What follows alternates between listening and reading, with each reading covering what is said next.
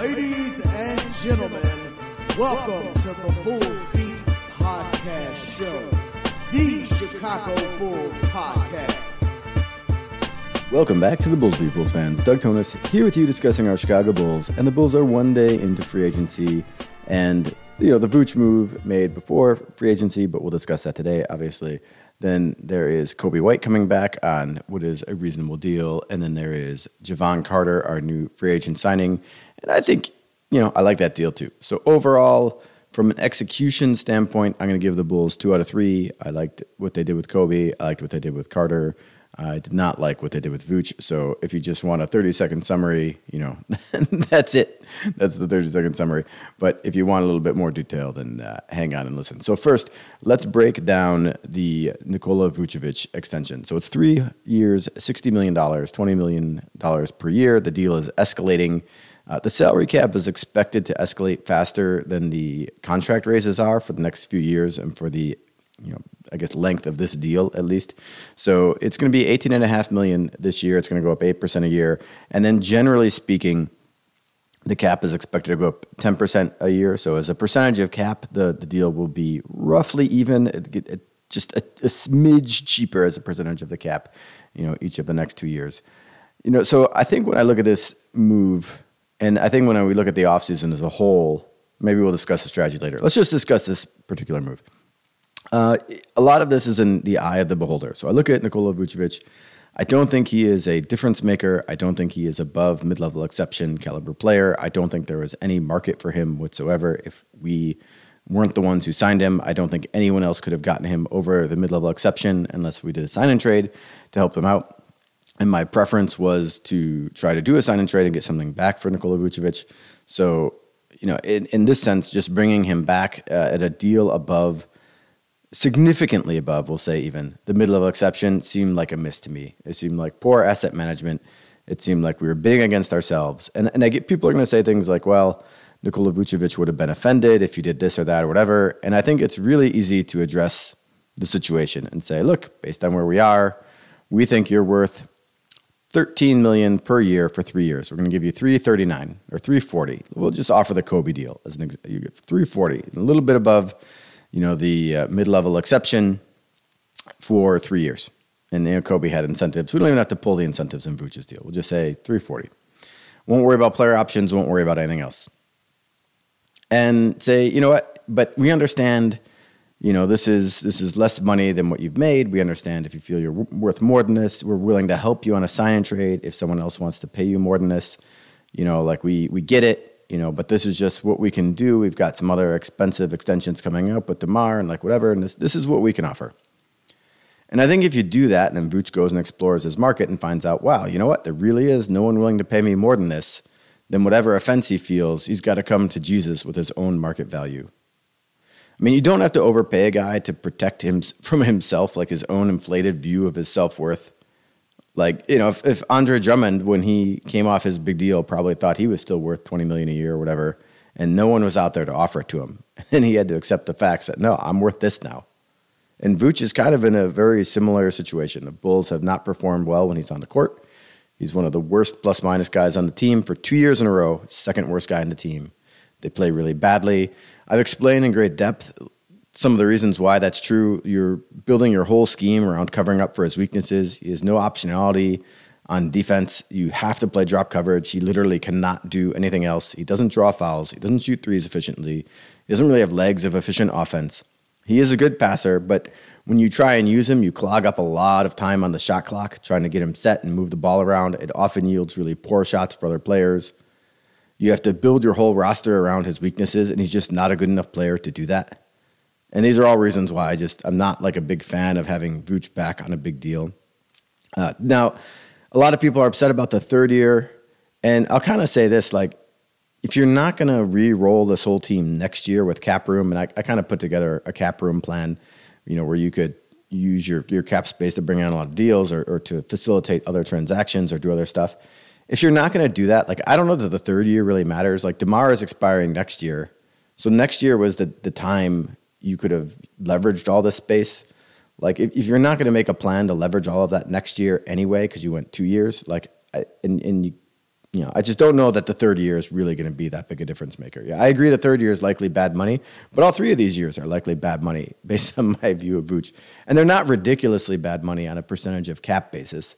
Like this is, it's a little worse than the Felicio signing. And, you know, from a, a cap perspective, obviously Vooch is a better player than Felicio. But like, say it just becomes dead money. Say Vooch just loses one more step and it just becomes unplayable defensively and his offense just you know loses like a half step and no longer can do whatever post. Let's just say it happens in you know the second year of this deal. So say it plays out this year kind of okay, and you just you get nothing the next two years. Like okay, you know you're losing twenty million uh, out of hundred and yeah, be like probably 140 million and 145 million cap or something like that. Like I just don't think that that's going to be that big a deal. Like 15% of the cap, you know, you can you can still work around that it's not so bad of a thing. So I think really it's not even the years of the money. It's just the strategic direction. And then the fact that you just overvalued him. And then from a process perspective, you paid him way more than anyone else is going to pay him. It also came out that Vooch requested a bigger role as part of these negotiations. I mean, I'm not saying we agreed to that. I have no idea where that went, but he, you know, he requested it. Um, so you know, I just I just think like, all right, uh, that's another thing. I just I just don't see you want to give this guy a bigger role in your offense. Uh, if we do, I don't mind if it's in the low post, but we then have to become really efficient at feeding the low post and getting into that action quickly. You know, we can't like chew up tons and tons of clock time trying to get Vooch in the post. I do think in the modern NBA there's room for that though because so many teams are going away from big post bodies and like you know at some point in his career Vooch probably didn't have massive advantages in the post all the time but he's going to be guarded by a lot of small guys and you can get switches on him and you can get some pretty good action down there so I've always been okay with Vooch in the post when you have a good matchup and when you have a good opportunity to get him a good look. I think those opportunities are fine. So I you know I'm not opposed to Vooch having a much a, a slightly bigger role. I think if the Bulls can get better at recognizing the mismatches and get him good opportunities, like that makes sense. But they've really struggled with that. And I don't think you want to like build your offense around it. And Vooch actually gets a lot of post touches relative towards other centers and relative towards his ability there. So it's not like he's getting crazy low volume now. So eh, eh, you know whatever. I, I think it's like yeah, maybe there's an opportunity to get a couple more touches there, but I don't think it's like wow, we need to hit this like 15 more times a game. It, it takes a lot of time to get down the floor with a, a kind of like a slow plotting center. You know, you're getting eight seconds for him just to get set up in the post in most cases, maybe even more. And then it's going to take you two seconds to like get the good entry pass. And then maybe it takes a couple bounces, a couple more seconds, comes off the clock. And if you have to feed out and then re-enter and whatever, you're now getting down to like six, seven, eight seconds left on the shot clock. And if you don't get something good out of that, you know, you don't have much time to generate something else. And it, it kind of creates a stagnant look to your offense too and also crowds the areas where DeMar might be effective. And so there's some downsides to this, even though you can get some good shots out of it. But anyway, we'll just see what happens with the offense. I don't know, you know, how that's going to go. But my view on this is is not so much that this deal is so terrible, or even that the third year is so terrible. It's more in the direction of where you're going, the process of bidding against yourself. You know, like just just falling into a bunch of these traps that you just didn't have to fall into. And, you know, I'm going to say this now. This was the worst thing so far about the Bulls offseason. And it's not really that bad, except, like I said, from a, from a strategic vision standpoint and from like a kind of falling into this theoretical fallacy standpoint of, well, we have to do this for this reason that isn't really true type thing. Those things are bad. But like the contract itself, it's not that bad. So, you know, I know you've, you've probably seen some of my Twitter rants about it. Uh, my rants are more about the direction and the frustration that we're just – you know, just just scraping to get to the seventh, eighth seed, and there's not really a lot of upside, you know, with Vooch back on this roster and with the whole roster in general. This isn't like a that that thought is not a Vooch thought. It is a thought that is centered around Vooch now because he's the first guy you're making a decision on. The same thought is going to be valid next year when you're talking about whether you want to extend DeMar DeRozan. It's just that Vooch happened to come up for extension first, so uh, we'll see. The one thing I'm excited about for Vooch is we can now at least distance ourselves from whatever we gave up to get him in the trade. Like this is now a new deal. Okay, whatever the trade is done. The trade was for the first two and a half years. Vooch is now on a new deal here. You know, like just just focus on what Vooch does versus his twenty million dollars in in salary, and not based on anything else anymore. And I think fans can probably hopefully move past that, including myself, including myself. All right, so that's enough on Vucevic.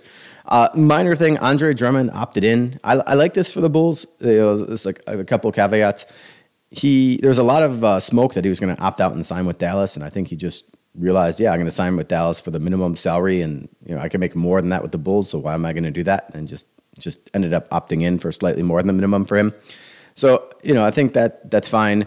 You know the negative here is clearly it feels like no market materialized for Andre Drummond. Like no one else was like, wow, we got to get this guy you know, for two for the you know biannual exception or anything. Like he didn't have a market materialize above his 3.4 million opt-in, so clearly we're we're paying top dollar. That said, it's like a million over the minimum, and I don't think the way things have worked out, we would have been able to do anything extra with that million anyway. So I think it's kind of irrelevant. Uh, from our perspective, I like Drummond as a backup center. I know there's like flaws here. He turns the ball over a lot. He makes a lot of dumb Drummond plays, but he gives you a ton of extra possessions on rebounding. I think that generally uh, works out better and in our favor. The Bulls generally played well when he was on the floor. You definitely need more than a big one big body in Vooch at times. Like if Vooch say got hurt and missed 20 games, like I think that's totally reasonable that that could happen. You know, you're gonna want a real center on the roster. we don't have another one, so uh, I think that's good. It's a good, you know, worst case scenario. He's a solid backup center at, at basically the minimum, and you still probably want to bring in one more body, but I, I like that he opted in for us. The one caveat I'm going to have about like Drummond has just been letting himself go, and so I just wonder if that just gets uh, like another phase worse this year. Like he comes in another 20 pounds heavier. Uh, I don't think he's, his conditioning is where it needs to be. I don't think his passion for the game is where it needs to be, and I think that's why he's kind of fallen into this boat that he has, you know, in terms of not being able to get a better deal. But given our roster construction, I think this this worked out well for us. I'm not gonna, it's not a move. I mean, this was entirely Drummond's decision, not our decisions. We had nothing to do with it, but I think it worked out well for us. Uh, next thing, Coby White extension was first reported as 333. I was super happy about that. Later got reported as 340. There's incentives. I don't know what the incentives are yet. Maybe they're out there somewhere, but I've not seen what they are yet. So I'm going to assume the incentives are likely to hit. You know, I, I mean, I don't know what they are, but I'm going to assume for the sake of argument they're likely to hit. I think from a salary cap perspective, unless the incentives are crazy, like make the All Star game, the Bulls are going to assume those incentives are likely to hit as well. And they're going to plan their cap strategy around the fact that the Bulls are going to uh, hit those incentives. So we're going to use the deal as 340 from that perspective. I still like this move, Coby at 13 million a year. I think it's solid from a negotiation standpoint. I think it was solid. We offered him a little bit above the mid-level exception. I don't think he was going to get more than that, you know, on the open market, especially as a restricted agent, and especially given where the bidders were. But I do think he could have got an MLE deal. Uh, I think maybe offering this might have shaved one year off the commitment we have to him. I think he's been a good young player for the Bulls. He improved a lot last year. His stats are actually down, but you know, if you watched all the games, you you felt like he got a lot better. His ball handling was tremendously better. His defense was up. So I, I like what Coby did recently for Chicago. I think it's a solid signing. Again, if you're going with this win now plan, you know, kind of similar to Vooch, like I would have maybe just been content if we had a more holistic strategy around opening cap room that I described of letting Coby go or signing trading him somewhere else and using that cap room to bring in lots of extra picks and then try to reset the the war chest and bring in a lot of assets and and load up on assets and create you know asset sustainability, which I talked a lot about on the last show, how you could create asset sustainability, which I don't think we have. We have the opposite. I feel like we're we're constantly bleeding assets and trying to use what little we have to, to catch up. You know, it's like we're we're laying down the train tracks as the train is going. You know, instead of having built out all the tracks in advance, and so I think that's just a tough situation to manage from you know holistically for a long period of time. But in a vacuum, I really like this extension for the Bulls, especially when you look at what other what else happened on the market and the the values of other players. I think Coby represents a pretty good value uh, relative to the rest of the free agent landscape. So uh, a solid signing in terms of execution there. Then now we get to our first new move, the first thing that actually changes about the team this year, and maybe one of the very few things that's going to change about this team uh, in terms of active rotation players. I know we got Julian Phillips uh, in the draft. But in terms of ac- active rotation players, you know, Jevon Carter comes in. He's at 320. Uh, I think it's a really solid uh, value for Jevon Carter. That was below what John Hollinger had as his board's value, uh, which I think you know just shows. Generally speaking, it was a good a good deal, and things worked out well um, in that that sense. So I think this is very solid signing for the Bulls. If you were going to pick out one guy that you thought the Bulls could reasonably get you know, while they brought back Coby and Vooch and they, they used almost all the money they had to do it, I think Jevon Carter was probably about the best get you could have. So Carter is a good shooter. He's not a high volume, vol, sorry, not a high volume shooter, but he's he's an accurate shooter. Did really well with the Bucks. Got a lot of open shots there, I'm sure, because of Giannis. But the Bulls have generated a lot of open shots for their guards too. You know, when Lonzo was here, he was getting a ton of shots. So I think people will say like, well, maybe he's not so good and he was just open a lot. Our guards are open a lot. they are with Zach and, and DeMar and Vooch. Our guards get a lot of open opportunities. So I think I think that'll be fine. I don't think that's going to you know be a big drop off or problem for him. So I think this was it was a really solid signing. Great point of attack defender, great defensive player. Going to bring a lot of the defense and shooting that Lonzo brought. A little bit less volume in terms of shooting than Lonzo, and he's not going to give you the passing or the fast break or the ball handling that Lonzo did. But if you view him as like a prime Pat Beverley, maybe with a little bit less ball handling and passing, you know, instead of kind of like washed up Pat Beverley, And we saw how much washed up Pat Beverley helped us last year. So I think this is good. I think this is, I think he's really going to help the Bulls. Uh, is about the best player we could have gotten. So again, really like the execution. I like the contract, good value. I think this was a nice move, uh, you know, for the front office this year. So you know, I like the Coby extension. I like this one. The Vooch one, like I said, I just mostly process stuff. I'm upset about more so than the extension itself. And you know, maybe with Carter, same thing. It's, again, the the Bulls are going all in on being like the seventh, eighth seed. I think Carter is a perfect fit, but it's like is he going to add five wins, six wins? Like, I, I don't really think that that's true. Uh, I guess we'll go back to the draft. I, I, just realized I had not done a podcast since the draft. So the Bulls obviously didn't have a pick. They traded two second rounders. It ended up being their own 26 and 27 second rounders for Julian Phillips. And I think that's really, I think it's fine. Like from a value perspective, getting a pick that was 35, you know, in the second round, and you're giving up two future second rounders I think that is uh, totally normal. Actually, you know what? I take it back. I did do a draft podcast. I did talk about Julian Phillips. All right. Well, either way, I'm going to just say it again. I think it was fine. The, the trade is now finalized. It's our 26 and 27 second rounders. You know, a pick in the second round of around 35 is generally a lot more valuable than a pick in the 40s or whatever. So if the Bulls are a solid team in 26 and 27, say they're just still a 41 win team in those years, then I think you know, like in our pick is a 45, then I think trading two future 45s for 35 is good value. It worked out fine. So anyway, uh, I'm a fan of that move uh, as well. Still, yeah, I think think that works out okay. So now, what did the Bulls do with the rest of the roster? I don't want to spend too much time digging into this because by the time you listen to it, there's a fair chance it'll be over. There's a fair chance it'll be over before I even post this, uh, just because free agency moves so quickly. And I'm recording on Saturday morning, the day after free agency opened. But here's generally where the Bulls sit uh, salary wise. They have Ayo Dosunmu right now on a uh, $5.2 million qualifying offer. Uh, I'm going to assume for the moment that they're willing to go with 14 players instead of 15 players, which is, you know, up in the air. I mean, who knows? I'm assuming that Coby White, his contract, we're going to count at the 40 million level and Jevon Carter, uh, you know, his deal that they're both escalating contracts so that we have as much cap room left in this year as possible. I'm going to assume that Julian Phillips is going to sign for the uh, uh, rookie minimum, uh, the second round rookie minimum, which is about half of the vet minimum. And you know, if we do that, Carlik Jones is basically at the, the vet minimum. A shade of savings there if we keep him. So anyway, looking at all of that, uh, we basically can have about $6 million if we let Ayo go and renounce his qualifying offer. Now, we could still keep Ayo. We'd just have to agree to a contract and we'd no longer have matching rights. So we could still keep him like at a minimum deal or something like that. We'd have about $6 million left. So we have, uh, you know, we have basically the roster as it sits today would be Vooch, DeMar, Lonzo, Zach, Caruso, Pat, Coby, Dalen, uh, Drummond, Carlik Jones, Julian Phillips, uh, Jevon Carter, and that ends up being 12 players. So we have like one vet, vet minimum roster hold I have here. I have Ayo Dosunmu's qualifying offer, and those would be the last two spots. Now, we have a little bit of room to, to go above above this if we keep um, if we keep Ayo, we can we can still sign someone. Uh, let me do my quick calculations to about uh, 4.9 million.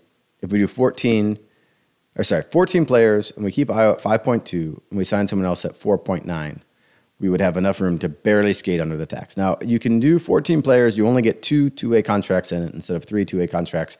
I don't think that's any kind of deal breaker. Uh, the numbers are super close. The one thing is because Ayo is restricted, though, if we sign someone to say that 4.9 min exa- uh, amount exactly, and then someone just says, "Oh, well, we're going to offer Ayo 5.5 million, and that pushes the Bulls into the tax, we know they're not going to match. You know, it does create a risk point for Ayo to leave. I also don't think there's not a lot left out there for us to sign to like use this extra money. So I'm going to talk about what other moves we could make going uh, into the thing. I just read off the roster, and you know, the way I would look at the roster is for legit big men, you basically have Nikola Vucevic and Andre Drummond. Maybe you want to count Julian Phillips in, in that mix. Like, I mean, I think he's a legit big man, but like counting on a second rounder to, to play rotation minutes seems like a real stretch to me. And then you've got Patrick Williams, who's probably a legit four in today's NBA, but you know, like maybe a teeny bit on the small side. But it's not like there's tons of huge fours anymore. So uh, maybe you count Williams. Like I think you need to fill in the roster with people who are going to play power forward or power forward center. I think you need at least one more like real big body and then maybe one more three four combo player with those two roster spots, and that also puts some press on Ayo Dosunmu. Now we could let Carlik Jones go and then bring back uh, Dosunmu, which I think would not be a problem or a challenge at all for the Bulls to do that. So I think I think Dosunmu is maybe in a rough spot for a roster spot just based on the roster composition. But I, I, guess I would say I would I would get rid of Carlik Jones and, and and bring Dosunmu in. So I think he still has a, a, pretty good shot at coming back, assuming he doesn't get an offer. And then you could use your last two spots to bring in kind of the guys I said. Even then, I think we're a little bit guard heavy. And so looking at like who's left available, I mean, it's a, it's a pretty thin list. And one of the things I thought was funny, I went to Hollinger's boards list to see like, okay, value wise, who does he have left as the best free agents? And you know who hilariously were the best two guys left for the money? Javonte Green and Derek Jones Jr., two guys that we had. So uh, I was like, wow, that's pretty crazy. Uh, Torrey Craig was the other guy that kind of came to mind to me that maybe fits. The, maybe the downside with Craig is you have to wonder if his shooting is like really legit. He had, he had like a pretty nice shooting year last year uh, for the Phoenix Suns, and you know you kind of wonder like how how much you could count on him to replicate that you know, the, maybe the downside there is the Suns clearly didn't believe in him. Like they just went out and got everyone else that they could. Uh, but, you know, he shot nearly 40% on three attempts a game. Kind of could be that 3 4 tweener guy, uh, a good defender. And so maybe has some potential as a low volume 3 and D player, you know, kind of like in a Pat Williams type of role. So Torrey Craig is like he's he's a guy that I would I would be interested in the Bulls getting. And then I think probably like I, I, hate to say it in a way, I'd love to bring back here. You've probably heard me talk about him and, and say like I think he was a lot better than we played him. I think he should have played a lot more minutes. I think he's a lot better than the opportunity we gave him. But I just don't know like if Billy Donovan doesn't believe in him and, and isn't going to play him, then I'm not sure how much value that has. Right? Like we we had the opportunity to use him a lot more and we chose not to. But I think he's a really good defender. I think he can defend the four well. I think he's he's athletic enough and good enough of a shot blocker that he can even sometimes defend the five well. I think he fits next to Vucevic as a guy who can provide some, you know, weak side help defense. You know, the only only problem is not much of a shooter, but you know, whatever. Like I, I just don't think with the money we have left, you're going to find a guy who can defend and shoot and be big and whatever. Like even getting it just a big shooter might be tough. Torrey Craig might actually be the best option on the market there. Like I said, the only problem is he's like 34.7% career from three. You know, he's like 39.5% last year. It wasn't high volume. Um, so you're just you're just gambling that that really is legit and not not a flash in the pan. And as I said, the Suns didn't want to take that gamble, and they got a lot of experience with him. So uh, I'd say that's a little bit uh, dicey there. But I would still uh, be willing to bring in Craig with given the amount of money we have to spend. I just I don't don't know that you're going to find a better option. So if we are going to follow the Acme strategy, which I've said lots of times I'm totally against, then Torrey Craig would probably be the best guy left I can think of. Torrey Craig and Derek Jones Jr. actually uh, to close out the last two roster spots, bring back Ayo, uh, let go uh, uh, Jones. I think that would probably be what I would view as the best way to finish off this offseason and, and probably about the best I could see this offseason going. Like I think from an execution standpoint, if you did all of that, I'd feel really positive about this offseason in terms of how it was executed. I feel really bad about the strategic vision. I feel really bad about the Bulls' future. I feel really bad about our ability to do anything else. And and you know why that is? Is because next year, like the the apron is coming and the tax is coming. Like you're gonna have to figure out a way to extend DeMar. And you know, I don't know what you think you're gonna extend DeMar at. Like that's a real question. Does he have a market? Are teams gonna be willing to bid on him? Are you gonna be able to keep him at the same price? Because his productivity, if it remains the same, say if he does give you another all star level season, I think if he gives you three all star seasons in a row, and you think you're going to get him for like 28 million again, you just you just might be surprised how that conversation goes. Like it, it just might not go as well as you think it does. Or you're to have to lock into like a lot of years. Again, and then you're you're kind of stuck where like, okay, yeah, this worked, but like how long is this to work? And you know, in the end that that grand bigger problem is like all of this is to solidify like a 7 8 seed. You know, you look at what Cleveland did and I feel like in Philly is a little bit up in the air now. So you feel like Cleveland is definitely ahead of us. Boston is definitely ahead of us. Milwaukee is definitely ahead of us. Philly, given whatever is going on with Harden, hard to say, but I'd say they're still definitely ahead of us. And you know, so like those four teams. So like our cap is kind of like five, and then you start looking at like teams that are up and coming or teams that still have stuff like the Hawks, the Magic, like could easily catch us and pass us the Miami Heat, you feel like they're maybe in a tough spot because of their, how free agency has panned out for them. Uh, there's some rumors they still may end up with Damian Lillard, but Miami, I'm going to say, is ahead of us. The Knicks are probably still ahead of us. And so it's like you're you're kind of like you got four teams solidly ahead of you. You've got probably two or three, maybe two teams that are probably ahead of you, like teams like Miami and New York, probably ahead of you. And then you've got like a group of teams that are like in your tier that might or might not be ahead of you. And so it's like your best, best, best case scenario is probably be five and be a pretty big underdog in that series. Your realistic best case scenario, like if you're saying like, yeah, this is probably as good as it's going to get, is probably like six. And probably a realistic scenario is like seven, eight. And you know, it's like, and then you're still kind of at this point where it's like, it's not likely getting a lot better unless we get some real surprise performance. And there's no way you're going to be able to stand at attacks next year and keep the same group together if you have to extend Patrick Williams and DeMar DeRozan, and those guys both have good seasons. And so it's like we've laid down the tracks in front of us for one more year to be like a first round exit type team. Um, you know, assuming we don't have major injuries, like a first time, first round exit type team, and that's like a pretty low ceiling and you know, but we're still just laying down tracks as the train's going 100 miles an hour, and we're like going to be at the end of the tracks next year again. And then now it's like, well, Vooch, you're going to get even less. Like you could have traded on him earlier for more. DeRozan's going to be a free agent, so you're not going to be able to get anything for him. You know, Zach LaVine, hard to say. Like Zach could could increase or decrease his trade value. It didn't seem like he had tremendous trade value. Like we were bouncing around ideas. I guess maybe uh, maybe to qualify everything I said, if the Bulls can get Lonzo off the books, I should just I should just erase the last ten minutes. If the Bulls can get Lonzo off the books, and I've talked about medical retirement, that should prevent them from being in the tax. And I think that's why they won't apply for the disabled player exception. You got to get Lonzo off the books. And if Lonzo is, you're two years in and Lonzo isn't playing, then I think you just got to let him go.